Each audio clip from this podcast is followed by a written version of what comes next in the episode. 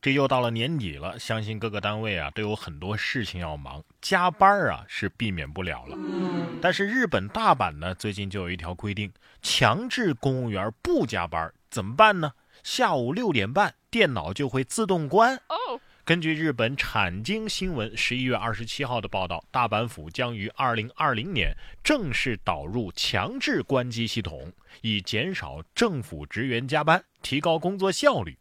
据称啊，大阪府职员每年的加班时间大约是一百万个小时，光是加班费啊就达到了三十亿日元，合人民币就是两个亿呀。而新系统的预算呢是五千万日元。合人民币呢是三百二十二万，啊，所以日本是想用这三百二十二万去省内两个亿。同样的工作任务，但是减少你的工作时间，增加员工在休息时间的压力，公司可以支付更少的工资，还真是万恶的资本主义啊啊！还是我们中国的领导好，中国领导从来不让你加班，通常他都是这么说的。呃，小马，今天就别加班了，明天早上把方案给我就行了。加班啊，已经够痛苦的了，但是下了班之后，你以为就没事了吗？还得辅导孩子写作业呀。你看这位妈妈辅导作业都气疯了，结果还遭到了外公的降维打击，说他二十年前你也这样。近日，上海的刘女士辅导女儿做作业，气到咆哮，却遭到孩子的外婆嘲笑，哼。你也有今天。原来二十三年前，刘女士的爸爸给她辅导作业的时候就是这样，还写下了家书啊。家书是这么写的：爸爸气愤的是你对学习不严谨的态度。我设想将来你的孩子会发生跟你类似的问题，那么你又会如何呢？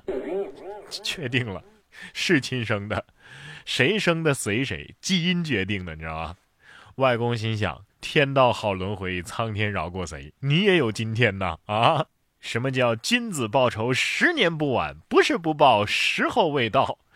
这外公外婆也是坏的很呐！啊，果然敌人的敌人就是朋友。突然领悟到，为什么有隔代宠爱了啊？就是这个原因。所以各位现在的老母亲、老父亲们，也赶紧存一个呀！妈妈赶紧再写一封信，等二十年之后给孩子读。孩子呢，也再写一封信，等二十年之后给孙子读。子子孙孙无穷匮也。说到学习啊，下面这个语文老师啊，也是够硬核的，直接能画出河州记。十一月二十二号，甘肃兰州中学语文老师黄万胜在给学生上《河州记》的时候，直接画出了《河州记》及上面的人物物品，生动形象地表现出了古文里的场景。这样的教学方法受到了学生的好评。黄老师称啊，繁琐的文字变成图画，会更利于学生理解课文。哎呀，如果我上学那会儿能遇到这样的语文老师，那么现在的我。一定是个优秀的画家，《清明上河图》但求一战。建议这黑板啊就别擦了，把全班的桌子调个方向，这块黑板啊就可以二次利用当黑板报了。不过再牛的语文老师看到这些学生的名字，也得晕。春秋战国和长工莫吉是多年的同学。武汉科技大学化学与化工学院大一的男生叫长工莫吉。啊，因为他父亲啊姓张，取此名啊是因为不想让他撞名，并且希望他优秀到无人能及。在长工莫吉之前啊，有一个男生叫春秋战国的，也在网上引发了热议。长工莫吉称啊，呃，其实春秋战国跟我两个人是初中到高中的同学，现在呢又在同一所大学。长工莫及，这个不是鞭长莫及就行。怀着对儿子的美好祝愿，那你为啥不叫宫长月半呢？啊，长胖啊！我觉得他俩不光是多年的同学，还可能是一同穿越回来的对手。这要是不发生点什么相爱相杀的故事，都对不起你们俩的名字。哎，不过讲道理啊，我觉得比起什么子轩呐、子晨呐、雨涵呐、子涵、子欣呐，还是觉得。谢天谢地，谢祖隆恩，王者荣耀，猴年马月，这些更好听一点儿甭管叫什么名字啊，既然是学生的话呢，就好好学习吧。学好了，将来可以在学校校庆的时候为母校加餐呢。一百一十年校庆，就有校友为母校捐赠了十头猪，感恩母校帮我建立做人的自信。这是近日广东阳江一中迎接一百一十年校庆的时候，校友刘先生为母校捐赠了十头猪给师生加餐。刘先生说呀，他大学毕业之后一直在养猪。母校除了教授他知识之外，还帮他建立了做人的自信，让自己学会了将自卑和自信更好的调和。于是呢，就想捐猪感恩母校。这礼物太重了啊！